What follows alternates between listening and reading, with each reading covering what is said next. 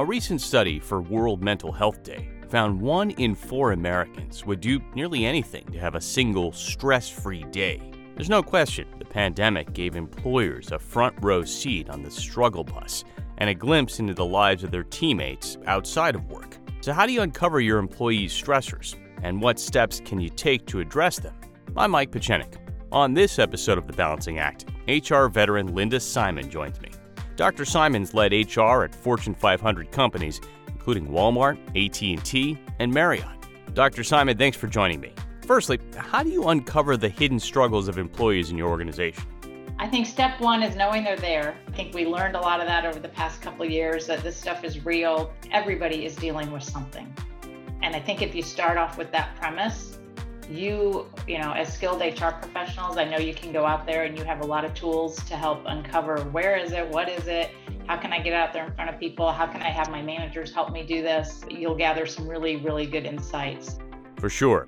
So, why do you think some employees are reticent to share with their employer about having to balance, for example, caregiving responsibilities with their careers?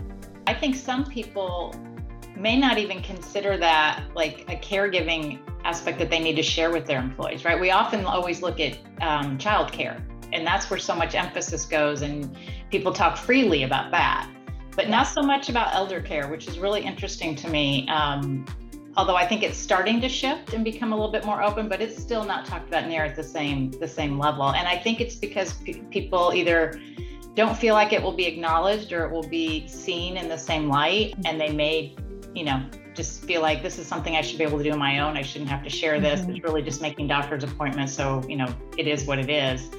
So, how can employers encourage employees to talk about and share their hidden stressors? And what actions do you think they can take to address that and to create a culture of trust? I wish there was a silver bullet for you. I really do. I think it's a, a multi pronged approach, to be honest. Um, and each company is probably going to be a little different in terms of how they operate and the environment they have. I would say a couple things. One, in terms of as an HR professional, being around and, and making sure you're available and people know where to go. You know, you can you can help promote that and, and various communications and that type of thing. The other one that I think is a big support for the HR team is your managers that are out there. They're the ones on the front line with all of your employees. And how do you build capability in them to be able to notice or have conversations with their employees about this? And it's if you can build their capability with, you know, either training or tools to help them with this, because they're probably equally nervous about some of these discussions. Like, well, I shouldn't probe. I don't want to get too personal. I'm not sure how to engage in this. What would you say HR leaders can do to glean that information? I'm a big fan of engagement surveys or employee surveys where you have a way to get feedback from your employees. There's so many great resources out there today to help gather that information, and they don't have to be these exhaustive, huge surveys that take a lot of time and go through it. There's like pulse surveys that are can be very short and to the point, and you can tailor those questions. You know, you you always want to know how the sentiment of your employees, so it's a great way to gather that, and then you sprinkle in different things in terms of you know stressors or things that are happening with them that you can help identify. And what trends should HR leaders be tracking?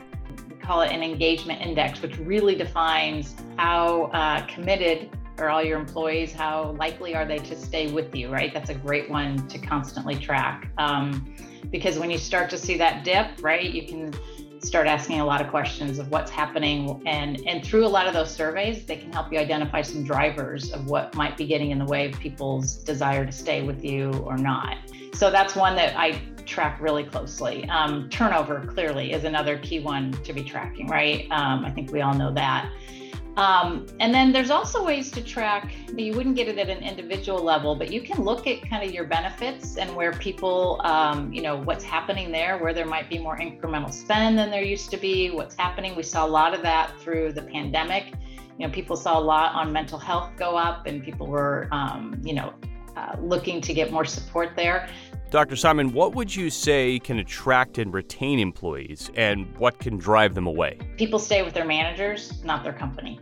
Uh, it's a it's a personal relationship. It's one on one. It's where you spend most of your time between your manager and your team. And if that relationship is is safe and feels productive, and you feel empowered, then um, you know you're more likely to stick around with your company. So that that's a key one. Um, I would say the other one is uh, the company culture, and it does it align with what's important to you. And speaking of importance, what role do benefits play in attracting and retaining employees? Um, you know, when you think about again the um, organization's culture, right, um, in terms of what they offer, some companies are more inclined to um, offer a lot more on the benefit side than others. And again, if it aligns with the individual and what they're looking for, it can be a huge retention factor. You know, it depends where you're at in your life um, experience, right? I would say some of our some of the more younger employees, um, health benefits elder care benefit, things like that may not be a top priority for them. But as your employee base ages, those things do become a lot more important to them. And so, how you prioritize and what you offer there can be really important.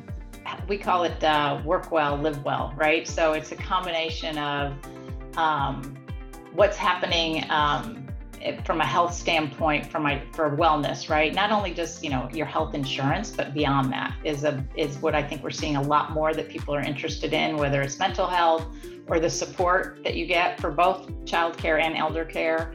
Um, again like we talked about earlier though i'm not sure everyone's making that connection with elder care but they are starting to because we're seeing the population age and this is becoming a big issue for us. So we're definitely seeing that more um, and then from a financial side, 401ks, those benefits are big for people. They definitely look for that also, and that's an important one for them. Um, and then things at the workplace, you know, the work well piece, right? What am I offering from a flexibility standpoint? From, um, you know, again, post pandemic, we've seen a lot of things change in the work environment in terms of how often people have to go into the office, what their hours are, the flexibility they get.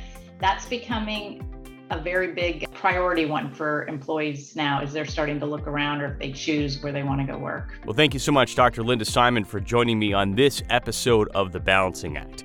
To hear more insights from HR luminaries, visit our blog, balancingact.homethrive.com. That's balancingact.homethrive.com. For Home Thrive, I'm Mike Pechenik.